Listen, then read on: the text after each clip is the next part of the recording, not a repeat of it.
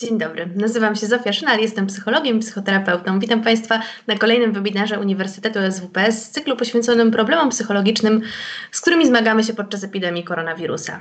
Nasze życie straciło ostatnio swój rytm, zostaliśmy wyrwani zupełnie z codziennych rytuałów. Po pracy nie chodzimy do kina, do restauracji, na siłownię, nie spotykamy się ze znajomymi, wszystko stoi na głowie. Na dodatek znakomita część z nas pracuje z domu. I z jednej strony to bardzo dobrze, bo wiemy, że są też takie osoby, które straciły pracę, ale z drugiej strony to jest bardzo, bardzo trudne i o tym, jak sprostać wyzwaniom pracy zdalnej, w jaki sposób motywować się do działania bez przecież kontroli, bez obecności przełożonych, bez obecności zespołu, e, no i jak przy tym wszystkim nie zwariować. Opowie dzisiaj dla Państwa pani doktor Ewa e, Jarczewska-Gerc, psycholożka społeczna, trenerka biznesu. Pani doktor zajmuje się psychologią motywacji, efektywnością i wytrwałością w działaniu oraz symulacjami mentalnymi.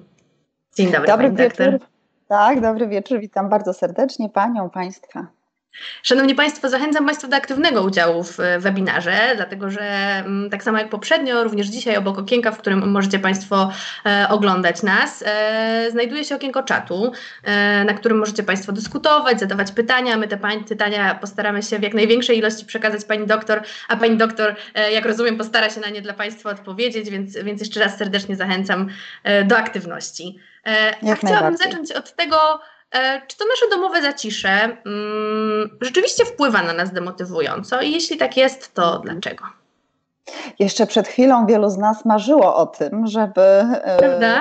móc e, tak, przejść ten tryb pracy domowej, pracy zdalnej, żeby pracodawca oddelegował e, do domu. No ale wtedy były troszeczkę inne warunki, bo ten dom był zazwyczaj pusty, to mieszkanie, dom, bo partner, partnerka w pracy, dzieci w szkole, więc to były troszeczkę inne warunki, inna rzeczywistość. Ale kosmos bywa złośliwy i pokazuje nam, że to, co w warunkach normalnych jest takie wspaniałe, miłe, za czym tęsknimy, to w warunkach szczególnych może zacząć nam przeszkadzać. A dlaczego? No, z wielu oczywiście powodów e, zadała Pani pytanie, czy może na nas działać demotywująco. Może działać demotywująco e, i tych powodów, dlaczego jest wiele. Po pierwsze, zazwyczaj jednak mm, mieścimy się na dość małej przestrzeni tak? A w tej przestrzeni w tej chwili znajduje się wiele osób. Jesteśmy my, partner, partnerka, żona, mąż, nasze dzieci i e, jakby powoduje to, że e, tych napięć w polu psychologicznym, bowiem, bowiem ta przestrzeń, w której się znajdujemy, to jest takie nasze pole psychologiczne, że tam oddziaływuje w jednym momencie bardzo dużo e, bodźców, bardzo dużo e, sił. I te siły oczywiście mogą wpływać na nas pozytywnie w momencie, kiedy mm, na przykład no nie jest to cały dzień takiego oddziaływania. W sytuacji, kiedy e, musimy zorganizować ten dzień 24 godziny z danego dnia, to tych sił po prostu jest zbyt wiele. One prowadzą do napięć różnego rodzaju. Ciągła obecność ludzi w pewnym momencie staje się uciążliwa, staje się źródłem takich e, napięć, bodźców, e, które wywołują złość, frustrację, a nawet agresję, o czym już w tej chwili e, słyszymy i co też działo się choćby w Chinach, kiedy przebywano w izolacji, kiedy był ten okres kwarantanny. Więc to są te czynniki, które to utrudniają. Innym czynnikiem jest to, że w ogóle dom z natury miejsce, gdzie mieszkamy, jest takim e, naszym azylem i my chcemy w nim, kojarzymy go zazwyczaj jednak z odpoczynkiem, z e, relacjami, ze spędzaniem miło czasu, e, tak, z gotowaniem, oglądaniem telewizji, graniem w gry i tak dalej. I przychodzi taki moment, kiedy ten dom staje się naszym miejscem pracy. No i pytanie, co zrobić, żeby móc efektywnie w tym miejscu pracy funkcjonować, bo nikt nas się teraz nie pyta, czy my chcemy to zrobić, czy nie, mm. tylko po prostu musimy temu sprostać. Mm-hmm. Myślę sobie jeszcze, to może oczywiście jakiś taki tylko drobny element, ale e, bardzo chcemy wielu rzeczy i kiedy pracodawcy oferowali nam, czy, czy, czy, czy w ofertach, ogłoszeniach o pracę była możliwość tej pracy zdalnej, to, to, to było podnosiło atrakcyjność tej oferty, prawda? A teraz to chyba jest kwestia tego, że my teraz w tym nie decydujemy i, i że ktoś nam nakazuje i to jest na pewno jeden z takich mechanizmów, które dodatkowo jakoś działają, prawda? E... Bez, bez wątpienia, tym bardziej, że jednym z takich bardzo ludzkich e, reakcji w sytuacji przymusu to jest opór opraktancja, czyli my chcemy robić dokładnie inaczej, tak jak ktoś e, każe nam jeść winogrona, to nagle one się robią kwaśne, tak, mm.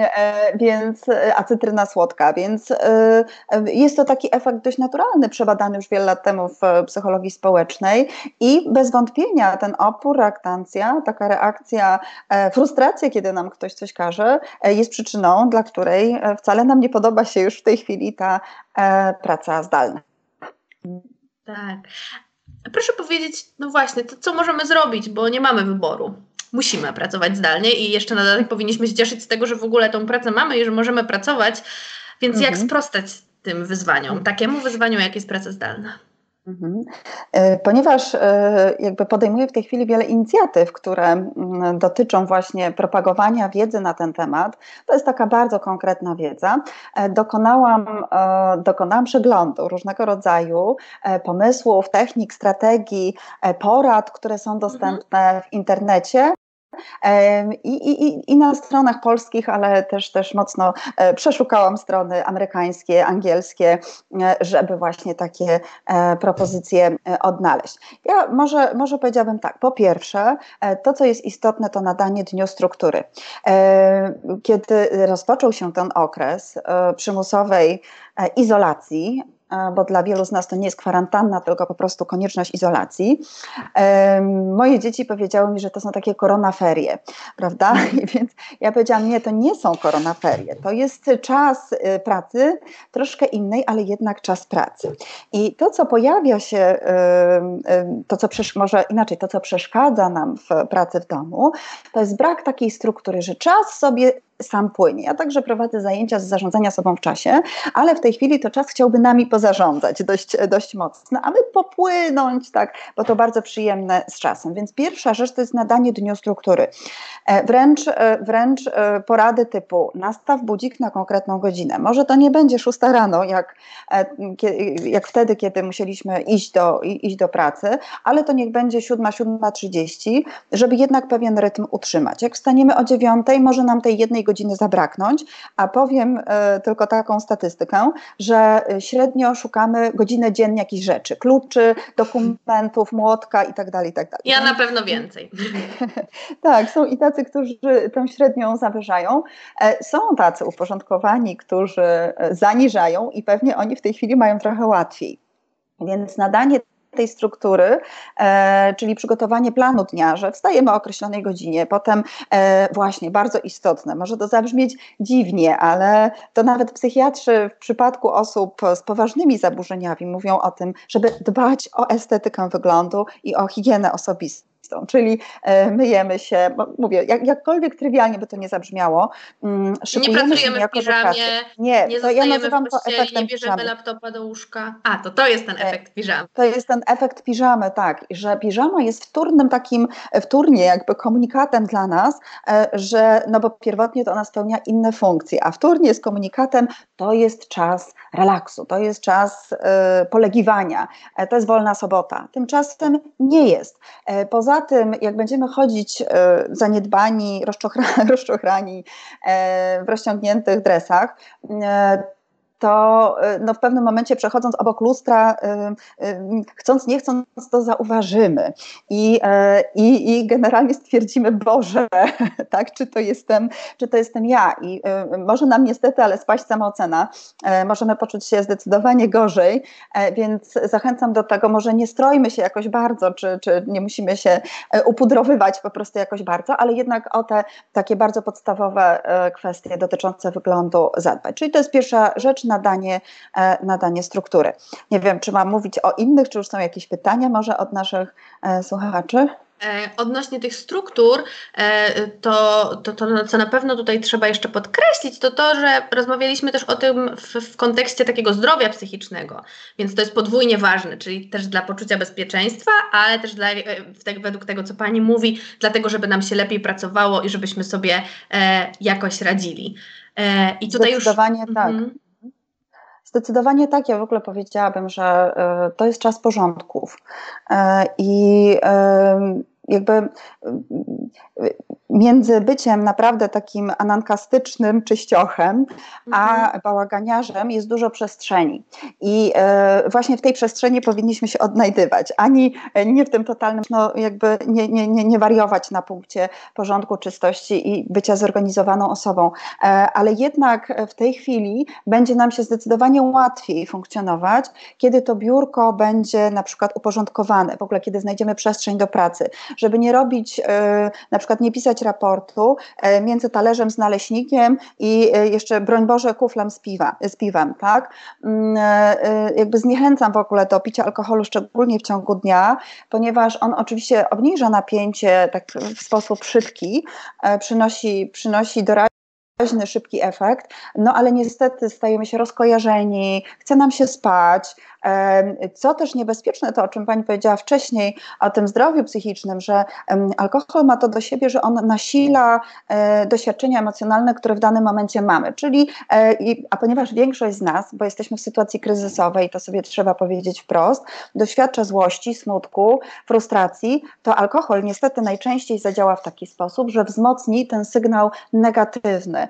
I e, niestety może to się zakończyć awanturą, zachowaniami, których nie chcemy, których później się wstydzimy, e, no już nie mówiąc o tym z punktu widzenia naszej pracy, że może to być po prostu nieefektywne, bardzo mało wydajne. Mhm. Pani doktor, jest pytanie o to, czy oprócz tych rytuałów, o których Pani już powiedziała, czyli tym nastawieniu budzika, e, ubraniu się, czyli jakimś zachowaniu tej struktury, czy są jeszcze jakieś takie rytuały, takie rzeczy, które Pani by dodała do tej listy, żeby e, jakoś wprowadzić się bardziej tak w nastrój pracy? E, tak, znaczy powiem, e, powiem w ten sposób. Oczywiście to-do list, e, lista rzeczy do zrobienia, no to, ale uważam, że to pewnie wszyscy Państwo wiecie i dlaczego ją trzeba napisać? Oczywiście są osoby, które mogą sobie to napisać na komputerze, bo świetnie się komunikują z komputerem. Są i tacy, którzy muszą mieć to na papierze. Jakby lista rzeczy do zrobienia działa o tyle fajnie, że ona jest zwrotnym takim komunikatem dla nas, kiedy odhaczymy sobie poszczególne zadania, że tak, tak, już zrobiłam, a więc na przykład widzę, połowę rzeczy mam już zrobionych. E, mhm. I mm, jakby sprawia to, to nas motywuje, bo widzimy, że E, robimy, jesteśmy efektywni e, i w ogóle świadomość własnej efektywności wpływa pozytywnie na produkowanie energii, którą możemy wykorzystać do dalszej efektywności. Kiedy zobaczymy, że e, nie mamy tej właśnie tej, tej listy rzeczy, nie odhaczamy, to możemy chodzić cały dzień przytłoczeni myślą, że mamy tyle do, do zrobienia i nie wiemy, kiedy się z tym wyrobimy. Oprócz oczywiście tego proponuję ustalić sobie godziny pracy. To jest bardzo trudne, kiedy mamy na przykład moje dzieci już chodzą do szkoły podstawowej, już jakby są trochę bardziej samodzielne, ale e, często mamy, nie wiem, no niemowlę w domu na przykład, tak, albo przedszkolaka, który wymaga bardzo dużo, e, bardzo dużo uwagi. I wtedy planowanie co do godziny może nam się nie udać i może zakończyć się dużym poziomem frustracji. Dlatego. To teraz pani doktor odpowiada jakoś już na kolejne pytanie, które padło, czyli właśnie co zrobić, kiedy dzieci nam zakłócają ten porządek, kiedy nie mamy tak łatwo, że jesteśmy sami albo tylko z partnerem i partnerką i możemy sobie zaplanować, że od 8 do 16. Od razu powiem, że się solidaryzuję bo e, mam córkę w trzeciej klasie, syna w szóstej i mimo, że już są dość e, samodzielne dzieciaki, to, to syn już w ogóle, natomiast córka jednak przychodzi. No ostatnio miałam sytuację, prowadzę wykład na żywo dla moich studentów i przychodzi e, córka, jakby pokazuje jej, słuchaj, teraz nie, teraz nie, teraz mam, mam zajęcia, ale ona mówi, ale ja tylko na chwilę, prawda? Ona tylko na chwilę. Po pierwsze, jakby pozwólmy sobie na to, żeby mieć świadomość, że takie sytuacje po prostu będą się zdarzać. E, natomiast oczywiście no, to zależy od wieku dziecka, jego poziomu rozwoju, e, ale e, powiedzenie też dzieciom, słuchaj, jesteśmy razem w domu, w ogóle narada rodzinna, robimy rodzinną naradę i mówimy, słuchajcie, jest sytuacja, można z tego zrobić też jakąś fajną narrację, jakiś taki mm, mhm. scenariusz, mhm. tak? Mówimy, teraz jest taka sytuacja kryzysowa, ale słuchajcie, jesteśmy rodziną, musimy fajnie przez to przejść. Zresztą są trzy możliwości przejścia przez kryzys, a my w kryzysie jesteś, jesteśmy. Możemy albo pogorszyć swoje funkcjonowanie, możemy także wyjść z tego jakby obronną ręką, czyli ani lepiej, ani gorzej, ale możemy też doświadczyć pewnego wzrostu, także wzrostu rodzinnego.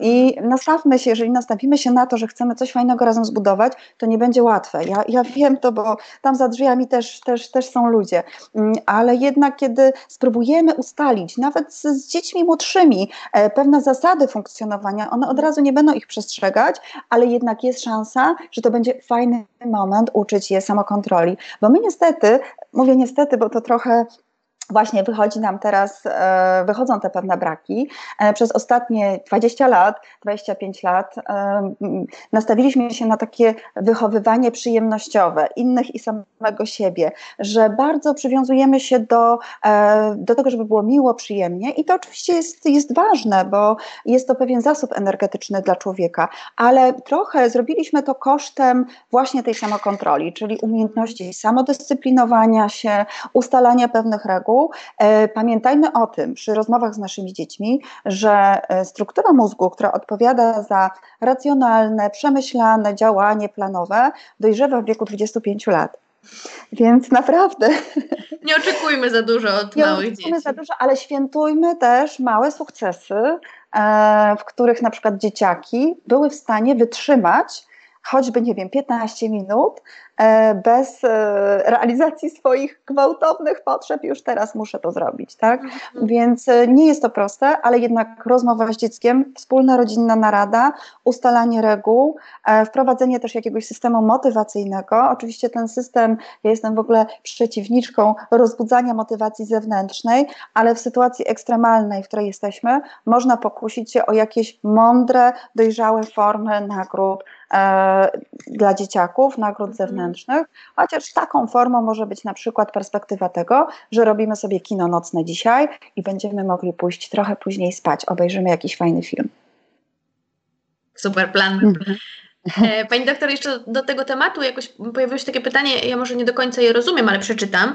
E, zdalne mhm. nauczanie w szkole powoduje, że moja praca nie kończy się chyba wcale kiedy mam wiedzieć, kiedy jest czas na pracę, a kiedy czas wolny. To ja tak sobie myślę, że może chodzi o to, że ja oprócz tego, że pracuję, to jeszcze mam trochę drugi etat w postaci takiego nauczyciela asystującego. E, pani też już pewnie ma doświadczenia, jak ta szkoła wygląda i tak. nie tyle kwestie techniczne e, jej organizacji, co bardziej być może chodzi o to, jak sobie to zorganizować, żeby właśnie nie stać się tym drugim nauczycielem, mając przecież jednocześnie swoją pracę. Mm, tak, e, to znaczy e, to jest bardzo trudne, tak bym powiedziała, bo mm, szkoła nie, nie jest przygotowana do e, nauczania zdalnego, no bo jakby miała być. To jest naturalne. Słyszę z różnych, z różnych miejsc, że, że to jest jakiś sprawdzian no jak możemy, no nie wiem, no jakbyście dzisiaj Państwo zrobili na mnie sprawdzian, jak ja gram na perkusji, to założę się, że ja ten sprawdzian e, obleję, dlatego że ja nie umiem grać na perkusji nigdy tego nie robiłam. Jeżeli dacie mi Państwo miesiąc, to ja może się czegoś nauczę i e, może nie będę wirtuozem od razu tej perkusji, ale może uda mi się zagrać jeden utwór. I e, szkoła też, też w jakiś sposób, jakby, oczywiście no my chcemy słyszeć i, i resort mówi o tym, że szkoła jest przygotowana. No nie, no badania pokazują, które zrealizowaliśmy dwa dni temu, że na próbie reprezentatywnej rodziców ogólnopolskiej, że około 30% rodziców nie ma dostępu do szybkiego internetu. Więc nie mamy tu do czynienia z sytuacją, gdzie 5% osób jest wykluczonych, czy, czy 3%, tylko 1 trzecia naszego społeczeństwa. Więc w pełni jakby rozumiem, myślę, że mm, myślę, że pani czy pan być może mieli też na myśli, że na przykład wieczorem przychodzą SMS-y, prawda, że e, kończę swoją pracę, a potem, a potem jest, jest e, e, sprawdzanie tak, tych, tych, tych, tych prac, czy dziecko dobrze zrobiło, czy źle zrobiło.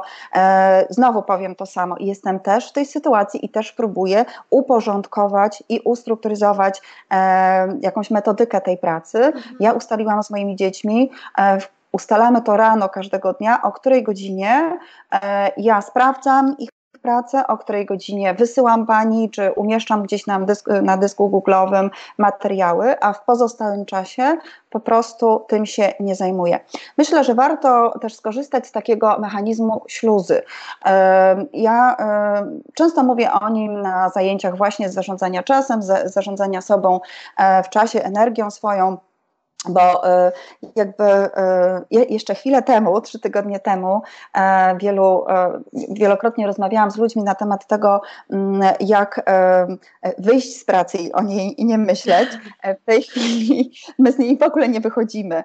I ona, ten mechanizm śluzy polega na tym, że ja ustalam sobie godzinę być może nie uda się ustalić na cały tydzień, bo mhm. są, e, są po prostu różne sytuacje, ale żeby uniknąć efektu tak zwanej pełzającej pracy, czyli jest ta pokusa, dobra, to ja jeszcze sprawdzę tego maila, to ja jeszcze mhm. coś tam zrobię, żeby tego uniknąć. Ustalmy sobie danego dnia, e, to nie musi być rano, to może być w ciągu dnia, kiedy widzimy, jakie mamy też postępy w realizacji określonych zadań, że dzisiaj to będzie godzina 19 i naprawdę ja zamykam ten komputer, odkładam telefon, i zajmuję się innymi rzeczami, e, bo ja muszę mieć energię na to, żeby jutro wstać i znowu zmagać się z tymi trudami dnia, przed którymi większość z nas w tej chwili stoi. Czyli, jak rozumiem, rekomendowałaby Pani raczej wtedy, kiedy to możliwe, oczywiście, i być może za tydzień to się uda, może za kilka dni, ale jednak jakieś ustalenia konkretnych ram czasowych, granic yy, i zarówno swojej pracy, jak i też współpracy z dziećmi przy, przy, przy tych szkolnych zadaniach, yy, mhm. że to jakoś nam pomoże trochę tak, yy, lepiej funkcjonować.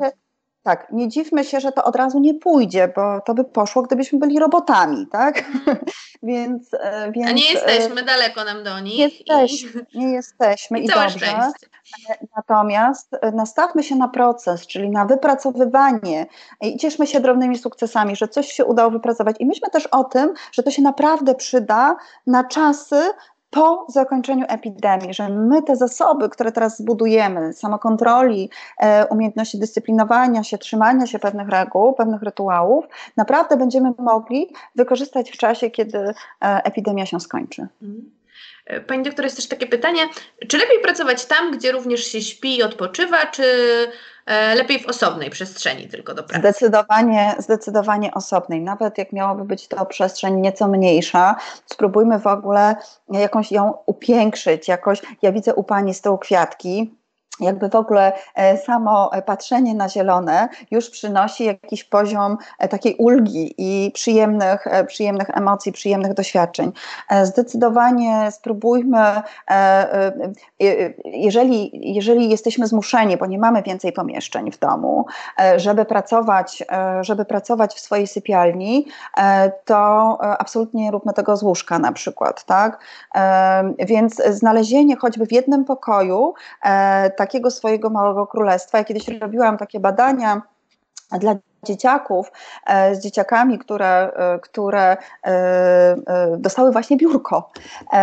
I okazało się, że, że w ogóle to biurko zmieniało ich życie.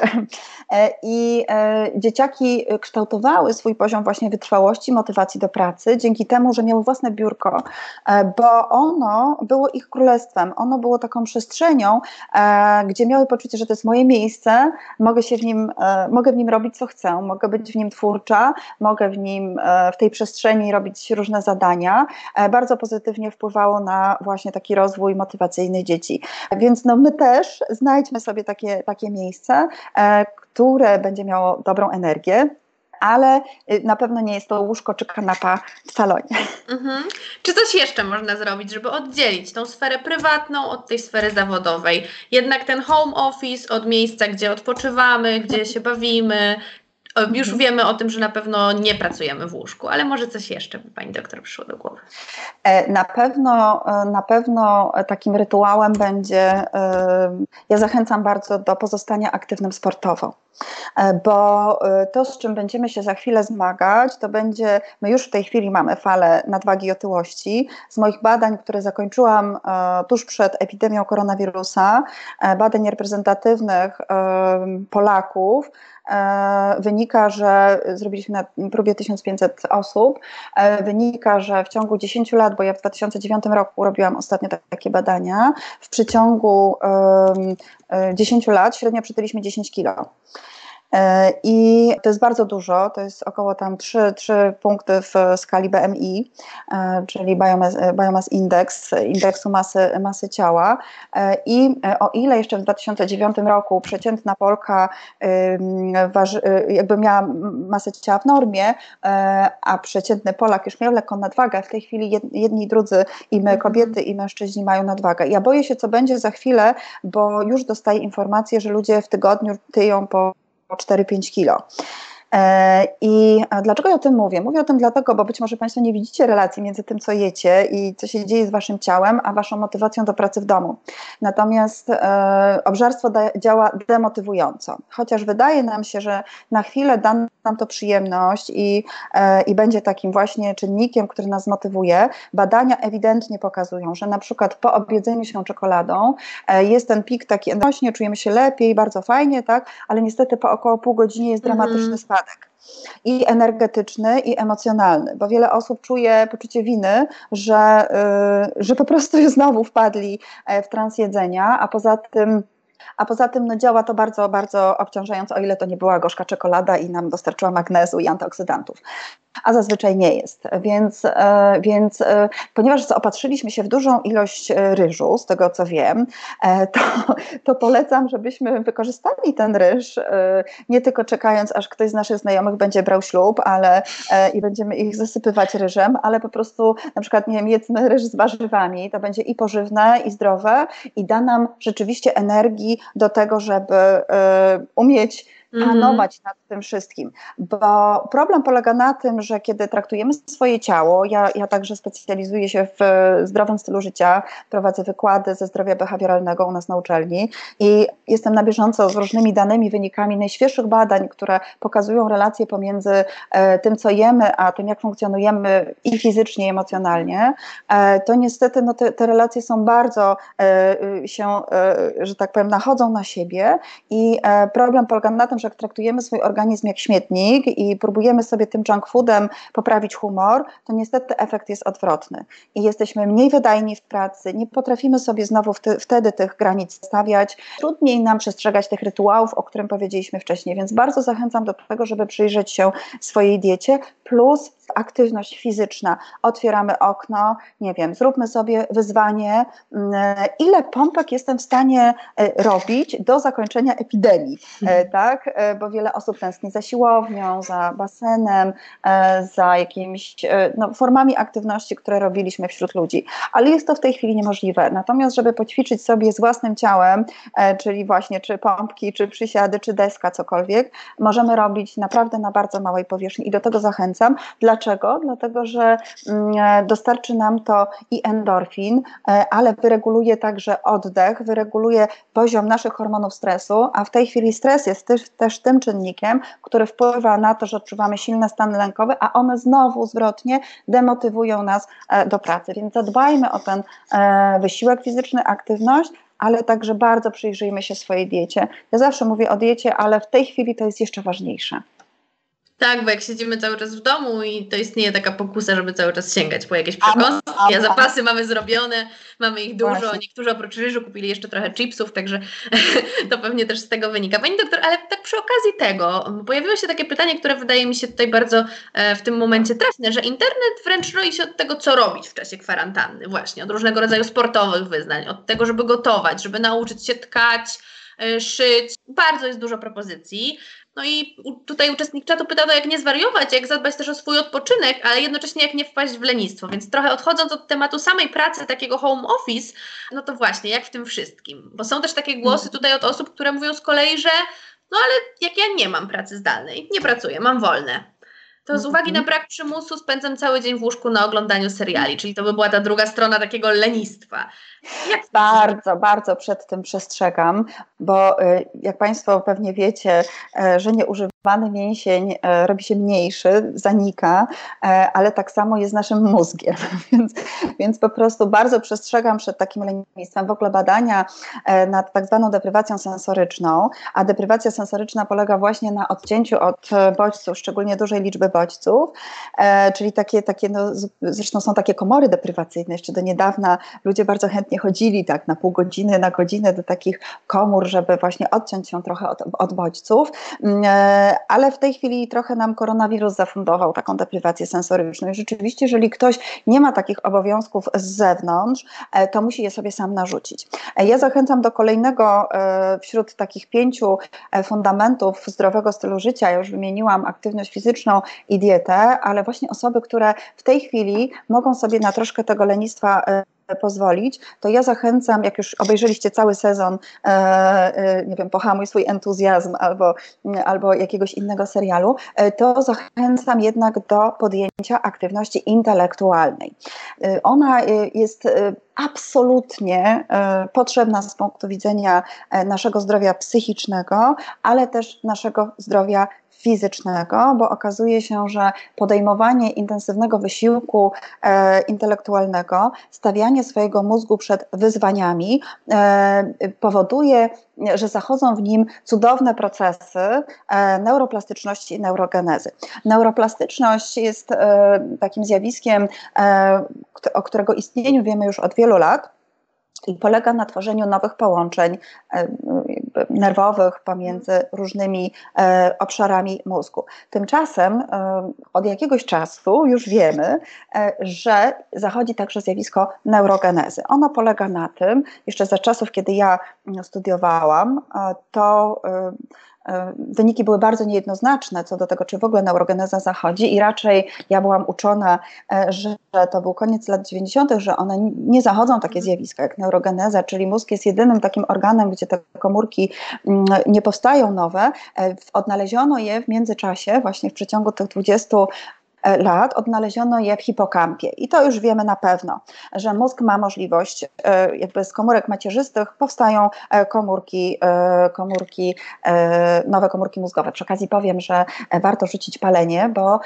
płuca się regenerują od pierwszego dnia rzucenia palenia. To jest właśnie, to są najnowsze wieści pokazujące, że właśnie w komórkach w płucach też są takie komórki macierzyste, które prowadzą do regeneracji płuc już od pierwszego dnia, kiedy przestajemy przestajemy e, palić. Więc Wracając do, e, do naszych wyzwań intelektualnych, warto je podejmować właśnie ze względu na to, żeby zadbać o swój mózg. A to jest centrum dowodzenia. Znaczy, jeżeli nie chcemy iść w kierunku depresji, musimy zacząć coś robić. Deprywacja sensoryczna prowadzi do e, najpierw spadku nastroju, e, potem e, głębokiego obniżenia nastroju w postaci, o, mogą pojawić się e, zaburzenia depresyjne, ostatecznie może prowadzić wręcz do zaburzeń psychotycznych, czyli do pojawienia się nawet omamów i urojeń. Więc e, jakby zachęcam do tego, jeśli mamy czas na e, słodki, słodkie lenistwo, to trochę podzielmy to i też musimy sobie narzucić, bo jak powiemy sobie, a będę czytać książki.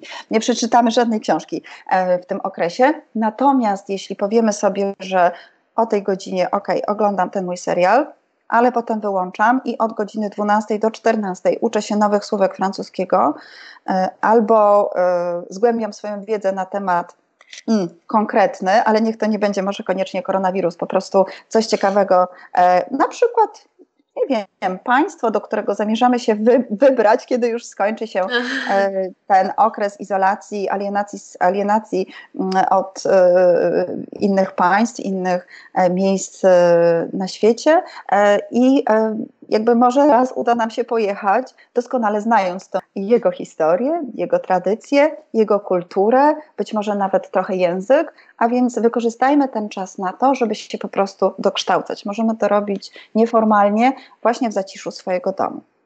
Mhm. Pani doktor, jest takie pytanie, czy w zasadzie stwierdzenie, że większość z nas w tej chwili, czy większość osób, z którymi uczestnik czatu rozmawia, ale ja też mam takie doświadczenia, e, przelatywania czasu przez palce, takie poczucie, że ten czas nam gdzieś znika. E, czy to wynika ze złej organizacji czasu?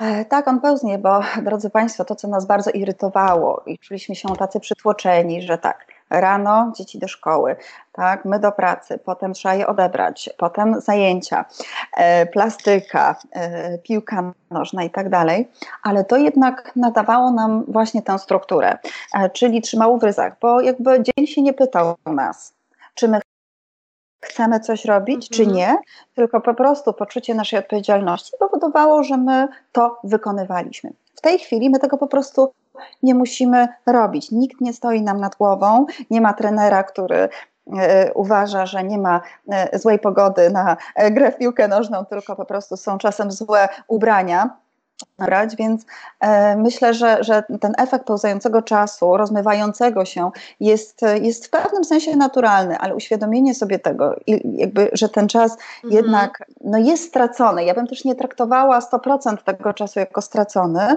E, właśnie spróbujmy e, poczuć, że to jest, to jest ten moment, e, gdzie e, trochę mogę zwolnić, e, tak, że trochę nie muszę robić w takim pośpiechu, mm, więc też nie traktujmy tego czasu jako w 100% zmarnowanego, bo my nawet nie wiemy, że w pewnym sensie jednak ładujemy w tym czasie akumulatory. Troszkę tak sobie leniwiej. Ja nie zachęcam do lenistwa, ja w ogóle wszyscy, którzy mnie znają, wiedzą, że jakby bardzo, bardzo mi do tego daleko, ale być może bądźmy dla siebie, ja zawsze lubię tak dyscyplinę nakładać na siebie i wszystkich, ale może bądźmy dla siebie też tacy jakby troszkę, że no nie będzie tej, e, tej e, wydajności, jaka jest e, w sytuacji, kiedy my tę strukturę mamy. Dzisiaj właśnie rozmawiałam z menadżerami, którzy mówią o swoich pracownikach, którzy mm, się skarżą na to, że nie mają takiej efektywności wydajności. No nie oczekujmy, że ona będzie w takich warunkach, kiedy gdzieś tam za ścianą płacze nam nasz, nie wiem, półroczny bobas e, i nie możemy się skupić. Oczywiście to, o czym mówiliśmy wcześniej, może nam pomóc i e, usprawnić trochę to funkcjonowanie, ale jeżeli będziemy chcieli przełożyć jeden do jednego 8 godzin pracy w biurze, do 8 godzin będziemy chcieli zrobić taki zupełny, zupełne odzwierciedlenie e, tak, tej pracy e, biurowej, to się po prostu nie uda, więc no, jakby cieszmy się, że, że w ogóle udaje się realizować pewne cele. Tak, i myślę, że oprócz tego, że nie oczekujemy od siebie tak dużej efektywności, też bądźmy dla siebie wyrozumiali, bo oprócz tego płaczącego dziecka, dziecka ze ścianą często mamy też pandemię. Jest mhm. sytuacja bardzo trudna i ona się na pewno w jakimś stopniu na zdrowiu takim psychicznym naszym odbija na napięciu, więc gdzieś też trzeba mieć to w tle. I Pojawiają się takie mhm. pytania, pani doktor, które dotyczą tego właśnie tej niepewności, tego, że my jakoś żyjemy w tak trudnej sytuacji i nie wiemy, co będzie dalej. Nie wiemy, kiedy będziemy mogli wrócić do pracy, nie wiemy, czy odbędzie się matura. I, i pytania kolejne, które chciałabym zadać, jakoś tego dotyczą, czyli właśnie jak nie stracić motywacji do codziennej nauki do matury, skoro ja nie wiem, czy ona się odbędzie, albo jak zaplanować sobie e, działania, jak trwać w tej izolacji, wytrwać w tym, skoro ja nie wiem, co będzie dalej i jak długo muszę się z tym zmagać, bo mówimy dużo o tym, że warto planować i że to planowanie nam pomaga. I okej, okay, mhm. tutaj uczestnik czatu mówi o tym, że okej, okay, jestem w stanie sobie zaplanować jeden dzień, ale jak mam zaplanować dłuższą perspektywę, jak mam się zmotywować do nauki do matury, kiedy nie wiem, czy ona się odbędzie? Dwie rzeczy. Pierwsze to e, bycie swoim CEO. E, ja właśnie taki, teraz, teraz wyszedł mój artykuł Zostań swoim CEO właśnie o tym, e, jak możemy uczyć się zarządzać sobą. Znaczy to jest w ogóle podstawa podstaw i być może szkoła w, skutek epidemii koronawirusa zweryfikuje jakby podstawę programową i wprowadzi trochę więcej e, takich kompetencji osobistych, bo mm, wciąż funkcjonujemy e, w rzeczywistości edukacyjnej, w której zakłada się, że uczenie się najefektywniejszych form motywowania, radzenia sobie ze stresem, komunikowania się jest czymś absolutnie naturalnym. E, otóż nie jest. Tak? E, więc pierwsza rzecz to jest właśnie wykorzystajmy ten czas, odpowiadając na, na, na tutaj pytanie osoby z czata, wykorzystajmy ten czas na to, żeby troszkę się tym swoim CEO stać. Nie ma bata, e, ja nie wiem, czy ta matura będzie, mm, a muszę jakoś się e, przecież przygotowywać do niej. I to pokazuje też, jak bardzo my jesteśmy przywiązani do wyniku, że matura jest dla nas czymś, pewnym wynikiem, tak? Ja zresztą też ją, też ją zdawałam wiele lat temu, ale jakby, mm, że my, że, że my podchodzimy do tego, że to jest jakiś taki moment, będzie wynik i, y, i y, jakby w ogóle nie myślimy o tym procesie, że ta wiedza, którą zdobywamy ucząc się do matury, ona ma jakiś sens. Ja powiem szczerze, ja zdawałam maturę z biologii, chciałabym mieć chociaż, nie wiem, 15% tej wiedzy, którą miałam te ponad 20 lat temu, kiedy pisałam maturę. Ale ja, ponieważ ja dopiero właśnie w klasie maturalnej polubiłam naukę jako taką, w sensie, że zaczęłam lubić się uczyć, to, to jakby nie przygotowywałam się tylko do samej matury, nie, nie, nie, nie koncentrowałam się na samym wyniku, ale traktowałam to jako proces własnego rozwoju. I e, szczerze powiem, że wiedzę z tej biologii, mimo że jest właśnie tyle lat po, e, do dzisiaj ona e, sprawia, że ja dość interdyscyplinarnie czuję się e, choćby w mojej dziedzinie, e, mojej dziedzinie nauki. Więc trochę skupmy się na procesie, e, a nie na samym wyniku, że ta wiedza, którą my, oczywiście są i elementy zbędne. Ja to, to, to widzę na trochę niższym poziomie edukacji, mam dwoje dzieci w szkole podstawowej, więc ja wiem, że jest część e, takiej wiedzy, która rzeczywiście, e, to chyba byśmy wiele nie stracili, gdyby, e, gdyby ona wyleciała z podstawy programowej, ale jednak sam proces uczenia się jest znowu tym czynnikiem, który rozwija nasz mózg. Poza tym kiedyś do tej matury dojdzie. Więc lepiej być dobrze przygotowanym niż nieprzygotowanym. I to jest kolejna rzecz, prawda? Czyli tak, skupić się na procesie, na zdobywaniu wiedzy, na tym, że ja się rozwijam jako człowiek i kiedyś będzie pytanie w milionerach, będę siedział sobie z dziewczyną, która mi się podoba i po prostu powiem mm. odpowiedź i ona e, się ro, rozpłynie z zachwytów nad moim intelektem. Może taka sytuacja e, nastąpić, e, bo my nawet nie wiemy, kiedy my daną wiedzę wykorzystamy, ale przyjdzie taki moment, że nawet ta najbardziej zbędna może być e, wykorzystana. I odsłania to także taki sposób myślenia, go oczywiście całkowicie rozumiem i kiedy, kiedy miałam 19 lat, myślałam podobnie bardzo, e, ale odsłania to też to, że my tak bardzo, tak bardzo mamy taką potrzebę domknięcia. Ja tuż przed wybuchem epidemii koronawirusa ukończyłam pracę nad narzędziem do pomiaru neurouważności. To jest taka koncepcja neurouważności, która łączy w sobie uważność rozumianą w sposób taki kontemplacyjny, medytacyjny, ale przede wszystkim jest to koncepcja, która podkreśla rolę procesów poznawczych w rozwoju e, naszego mózgu. Osoba neurouważna to taka, która jest otwarta na nowość, na mhm. inność, na różnorodność. E, w funkcjonowaniu poznawczym człowieka możemy wyróżnić dwie fazy fazy. Fazę poszukiwania informacji i zamrożenia sądu. W fazie poszukiwania informacji, no to jest teraz bardzo ważne, bo my poszukujemy tych informacji tak. o, o, chorobie, o infekcji, o jej skutkach, zagrożeniu. W tej fazie poszukiwania informacji my dokonujemy w pewnym sensie takiego otwarcia głowy, rozmrożenia naszych struktur e, poznawczych, ale umysł lubi się domknąć. Czuje się bardziej komfortowo, kiedy się domknie i już wie. Zwróćmy uwagę, że w tej chwili ile osób spotkamy, e, tyle słyszymy koncepcji, skąd się wziął wirus, e, po co on jest, jak z nim walczyć, czy maseczki są dobre, złe. Jakby każdy ma swoją koncepcję na koronawirusa. E, my lubimy domykać. Tymczasem mózg rozwija się, kiedy my się rozmrażamy. Więc może ten czas e, troszkę potraktujmy jako moment, w którym możemy nauczyć się nieco większej elastyczności w myśleniu, trochę większej otwartości na nowe informacje, akceptacji niewiedzy, e, akceptacji też tego, że e, życie bywa nieprzewidywalne, ale w tej nieprzewidywalności, kiedy ją jakby powiemy głośno, że tak jest, to paradoksalnie da nam kontrolę w jaki sposób? Ano w taki, że e, możemy elastycznie reagować, dostosowywać się do zmieniającej się rzeczywistości. Więc postawmy teraz na elastyczność, otwartość i trochę przez chwilę życie w niepewności. Ja wiem, że to jest trudne, ale to się da wyćwiczyć jest trudne, ale to znowu jest taka sytuacja, w której nie mamy wyjścia. No nie, nie wiemy i nie będziemy wiedzieć teraz, co dalej, więc musimy sobie radzić e, tak, jak jest. Pani doktor, powiedziała Pani o tym, żeby być trochę swoim takim CEO, e, swoim szefem, żeby jakoś samemu zarządzać tą swoją przestrzenią, swoim czasem, swoją pracą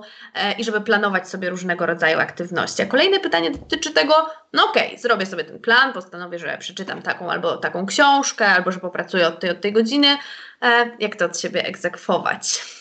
To jest bardzo ciekawe pytanie, bo drodzy Państwo, mm, wydaje się ono ciekawe, bo paradoksalne. I o tym mówił już ojciec mojej dziedziny nauki, William James, w tysiąc, uwaga, 1897 roku, o ile dobrze pamiętam. Bardzo dobrze. O tym, o tej, o tej właśnie jakby rozbieżności pomiędzy tym, co sobie każemy, a co robimy. Wrócił do tego w ciekawy sposób w 1996 roku Julius Kuhl, taki niemiecki e, psycholog, który właśnie mówi o tym paradoksie, że mówię sobie, jest plan, wstaję o siódmej, załóżmy, tak? No w ogóle to większość z nas wstaje zazwyczaj wcześniej, ale powiedzmy, no w czasach e, pracy z domu być może e, ta siódma nawet jest wyzwaniem. Wstaje o siódmej, dzwoni ten budzik, no i pojawia się w głowie niezła dyskusja, także mojej, od razu mówię. I, i, i nie, nie, ma tutaj osób, które są wykluczone mm. z, tej, z, tej, z tej dyskusji. Ważne, no jak z tej dyskusji wyjdziemy. No więc y, pojawia się pierwsza myśl, hmm, no ale w sumie nie muszę, no. W sumie nie muszę, no kto mi kazał? No sama sobie kazałaś, prawda? Mówi ten drugi głos. A my mówimy, no, no ale, ale tak ciepło, jest pod tą kołderką, jest tak miło, tak jeszcze możemy trochę czasu spędzić. No ale ten drugi głos mówi, mm, no ale jeżeli tam za dużo czasu spędzisz, no to wszystko się posypie. Zjemy później śniadanie, e, dzieci nie zrobią lekcji, wszystko się e, stłoczy i, i, i będzie znowu e, problem. Tak? Czyli, czyli jest dyskusja tych dwóch głosów. Tymczasem, drodzy Państwo, w sytuacji, kiedy my sami sobie stawiamy pewien cel, no to to jest paradoksalne, bo jaki, Pani Zosiu, powinien być procent zgodności w sytuacji, kiedy ten sam człowiek ten sam podmiot e, jakby zleca coś, wydaje rozkaz i ten sam podmiot niejako ma ten rozkaz Wykonuje. wykonać. Jaki powinien być procent zgodności? Teoretycznie. Jaki? Teoretycznie powinien być stuprocentowy. No, dokładnie, no teoretycznie powinien, ale znowu wracamy do tego, że nie jesteśmy robotami, prawda? E, I Kul zaczyna e, się właśnie zastanawiać, no jak to jest możliwe i próbuje odpowiedzieć na to, to jest w ogóle jakby pewien dylemat psychologiczny, jeszcze myśmy go nie rozwiązali do końca, ale są oczywiście takie próby i jedną z tych prób jest właśnie wprowadzenie przez Kula rozróżnienia na takie dwa tryby zarządzania sobą, czyli bycia tym swoim CEO. Pierwszy tryb, demokratyczny, to tak zwana samoregulacja. To są działania, które podejmujemy po to, żeby się lepiej poczuć, czyli na przykład e, właśnie e, serialik, płynący. E, jeszcze mm, te platformy serialowe mają to do siebie, że jak się kończy jeden odcinek, to, to, to się od razu włącza kolejny.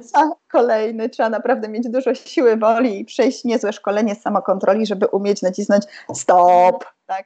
Mm, więc, e, więc to jest ten tryb e, taki, taki przyjemnościowy, że to jest ten głos, y, kiedy dzwoni budzik mówiący, masz prawo przecież sobie poleżeć, przecież jesteś prawie w depresji w tej chwili, bo wszystko, y, wszystko się sypie, nie ma nic stabilnego.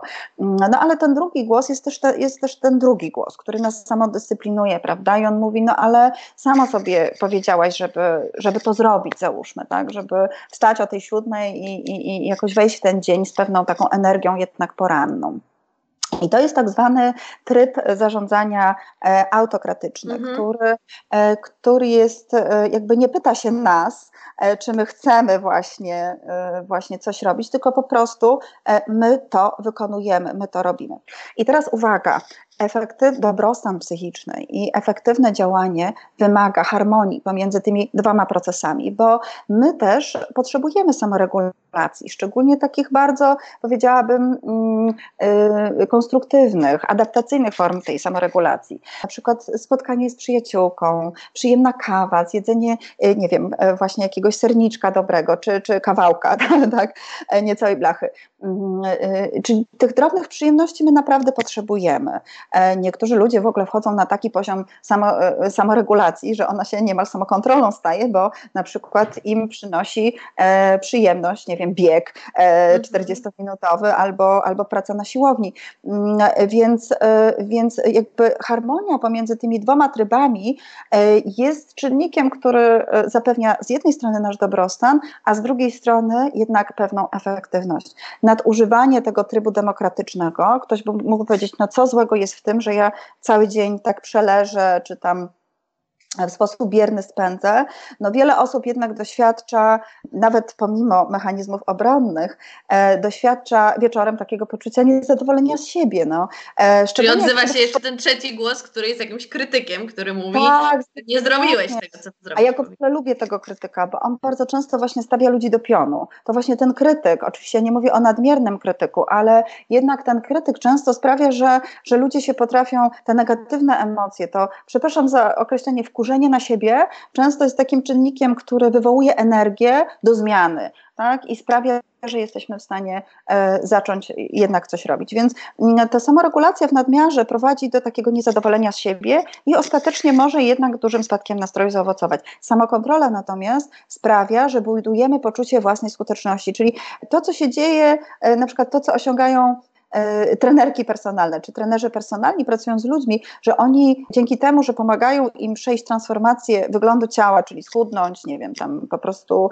ujędrnić ciało, umie, jakby popracować nad, nad mięśniami, e, to jest tylko wierzchołek góry lodowej, bo pod nią, pod tym wierzchołkiem znajduje się cały zasób w postaci poczucia własnej skuteczności. Czyli ci ludzie mają też poczucie, że hmm, jak mogę zapanować nad własnym ciałem, to zapanuję też nad różnymi moimi innymi impulsami. Oni się zapisują na studia, zmieniają swoje życie, wychodzą z toksycznych związków, odnajdują sobie siłę do tego, żeby aktywnie zmieniać swoje życie.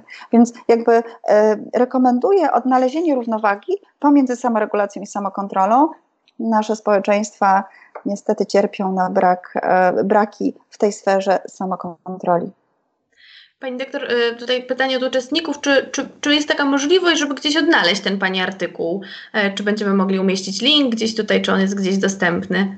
Ponieważ pismo, które, którym zostało wydane, ja nie wiem, czy jakby mogę, mogę wymienić nazwę tego pisma, ale myślę, że tak, Newsweek Psychologia, bo to jest psychologiczne mhm. pismo, z którym nasza uczelnia współpracuje. Chwilkę po wydaniu tej wersji papierowej umieszcza linki, także tak jak najbardziej ten artykuł możemy podlinkować. To jako, że ten artykuł będzie, bo temat jest bardzo ciekawy i pewnie można by tylko o tym e, przez godzinę albo i dłużej, ale są też jakieś pytania, które dotyczą e, jeszcze osób w troszkę innych sytuacjach. E, powiedzieliśmy sobie o osobach, które pracują i z problemami, jakimi mogą się mierzyć i myślę, że dała Pani bardzo dużo wskazówek do tego, jak sobie lepiej radzić z tą pracą zdalną. Troszkę o uczniach, e, ale pojawia się też takie pytanie e, i takie sygnały jakoś od uczniów, e, uczniów, studentów, że oni dostają teraz dużo więcej zadań niż dostawaliby wcześniej, że, że, że, że, że, wykładowcy wysyłają dużo więcej rzeczy, że muszą robić dużo więcej niż wtedy, kiedy byliby w szkole. Czy tutaj jeszcze krótko o tym mogłaby Pani jakoś powiedzieć? Jak radzić sobie w takim razie z nadmiarem, tak to rozumiem, obowiązków w tej -hmm. chwili? Znaczy ja powiem może z czego to wynika, że czujemy się przeciążeni, ponieważ e, być może, na przykład z mojej perspektywy, jako nauczyciela się i troszeczkę jednak to nauczanie zdalne, trochę więcej e, jakby odpowiedzialności przechyla na e, tę osobę, która jest odbiorcą wiedzy. W takim nauczaniu bezpośrednim, które wciąż zdecydowanie preferuje kontakt z drugim człowiekiem, to ja, ma, ja mam jakby dużo większe i poczucie odpowiedzialności, ale też dużo więcej obowiązków i motywacji do tego, żeby przekazać, e, przekazać e, wiedzę e, moim studentom. Natomiast rzeczywiście ja to obserwuję na poziomie szkoły podstawowej, chwili dzieciaki są, są, naprawdę jakby przeciążone tą ilością, bo one to muszą robić w domu. W szkole to się, drodzy Państwo, no, gdyby nauczyciel był zbędny, no to w ogóle po co szkoła, tak? Można sobie w domu poczytać książkę i się czegoś nauczyć. Są aplikacje do nauki czytania, pisania, tymczasem jednak to relacja uczy. To relacja uczy. E, I tego nam w tej chwili bardzo e, brakuje. E, ja troszkę usprawiedliwiająco tych nauczycieli, bo oni, oni jakby zostaną rozliczeni z efektów kształcenia, e, zarówno na poziomie podstawowym, ponad, e, ponadpodstawowym, jak i na poziomie e, moich, moich studentów, czyli na poziomie uniwersyteckim. Najważniejsza rzecz, zawsze boldowana, na czerwono podkreślana we wszelkich komunikatach ze strony pana dziekana czy pana rektora, to jest, że my musimy zrealizować efekty kształcenia. Dużo łatwiej się realizuje, kiedy jesteśmy w klasie i możemy prowadzić dyskusje, możemy czuć emocje w ogóle drugiego człowieka, bo uczymy się też emocjonalnie. E, więc e, no, jakby, e, jeżeli będziemy podchodzić do tego ze złością i rzeczywiście w takim poczuciu, że myślę, że tutaj dużą rolę odegra nastawienie. Na zasadzie samospełniającego się proroctwa, uznamy, tego jest za dużo, to jest bez sensu, to jest głupie, mi się to nie podoba. Ja rozumiem, ja jakby jestem też po tej drugiej stronie, bo jako matka zmagam się z tym każdego dnia, ale dopóki my nie zmienimy tego nastawienia, że okej, okay, taka jest sytuacja, może spróbujmy w tym znaleźć coś, coś, coś e, takiego, co możemy potem, e, potem wykorzystać. Nie, nie chcę nadużywać słowa pozytywnego, bo ono właśnie jest nadużywane i to, to wcale nie musi być pozytywne, tylko to może być rozwojowe. Mm, rozwój nie zawsze jest przyjemny, czasem boli, ale prowadzi do czegoś dobrego e, za jakiś czas, więc potraktujmy to w taki sposób e, rozwojowy. Ja właśnie jeszcze raz powiem o tym, że to jest znowu lekcja, nie, nie sprawdzian. Na sprawdziany przyjdzie, przyjdzie czas za chwilę, być może jak przyjdzie w ogóle druga fala e, wirusa, czego nam nie życzę absolutnie, natomiast e, e, jakby no, no, no, no, taki, taki nadmierny optymizm liczyć, może sprawić. Tak, żeby nie było efektu, drodzy Państwo, że zima zaskoczyła drogowców, tak? Jak co roku. Jak co roku dokładnie. Więc y, myślę, że jednak troszeczkę zmiana tego nastawienia i y, próba odnalezienia w tym no i jakiejś formy rozwoju i, i, i tego, że przyszedł czas na to, żeby troszeczkę z samym sobą popracować, y, na pewno na tym, e, na pewno na tym skorzystamy. Pani doktor, to jeśli możemy, to jeszcze dwa pytania. E, pierwsze dotyczy mm, takiego zagadnienia związanego z kontaktami z ludźmi I, i, myślę sobie, że w jednej, mm, z jednej strony pod względem pracy zdalnej, ale też w ogóle kontaktów interpersonalnych. Ale pytanie brzmi tak, że do działania motywują mnie kontakty z ludźmi. Rozmowy na czacie czy wideo nie dają tak pozytywnej energii jak spotkanie z drugim człowiekiem. E, obecnie pracuję zdalnie. Jak utrzymać motywację, jak sobie z tym radzić? I, I do tego chciałabym jeszcze dołożyć taką cegiełkę, że no właśnie, nie ma nad nami też przełożonego, E, nie ma kolegów, koleżanek z pracy z zespołu. E, dlatego, e, to znaczy tak, pierwsza rzecz, nie zmienimy tego, że w tej chwili pozostaje nam to, co mamy w tej chwili. Zdecydowanie bardziej wolałabym być z Panią w jednym pomieszczeniu, a Państwa zaprosić do naszej pięknej auli Tomaszewskiego w naszej uczelni i realizować ten webinar, właśnie nie webinar, nie webinar. tylko jako jako, nie webinar, jako takie seminarium, e, więc, e, ale tego po prostu my nie przeskoczymy. No, są rzeczy, na które wpływ mamy i takie, na które wpływu nie mamy. E, w tej chwili rzeczywiście intensywny kontakt bezpośredni z drugim człowiekiem niesie ze sobą bardzo duże zagrożenie. Jeśli nie dla nas, to dla innych, dla naszych rodziców, dla naszych dziadków, dla ludzi, którzy mają obniżoną odporność, jakby różnego rodzaju choroby towarzyszące, więc pomyślmy jakby o tym drugim człowieku. Y, I myślę, że właśnie ta myśl o tym, że dzięki temu, że teraz zachowamy pewną dyscyplinę, spowoduje, że będziemy mogli wrócić do tych e, relacji bliskich, społecznych, e, bezpośrednich, też może być motywujące. Ja też tęsknię za tymi relacjami takimi face to face.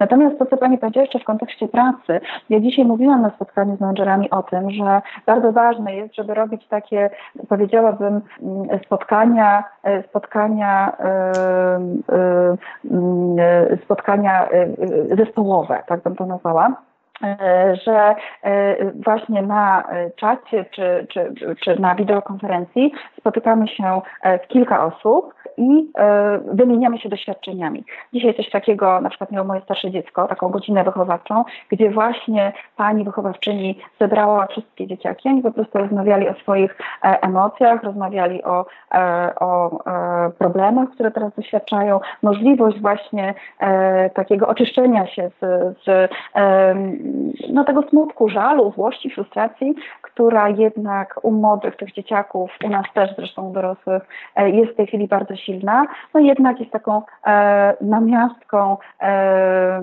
takiego prawdziwego spotkania i pomaga nam e, troszeczkę z tymi emocjami sobie poradzić. Więc zachęcam do tego, żeby jednak w ciągu dnia monitorować, kontaktować się, nawet dwa razy dziennie, ale co jakiś czas robić też takie spotkanie zespołowe w kilka osób, żebyśmy się wymieniali swoimi doświadczeniami i trochę tę energię sobie wzajemnie przekazywali. Pani doktor, serdecznie dziękuję.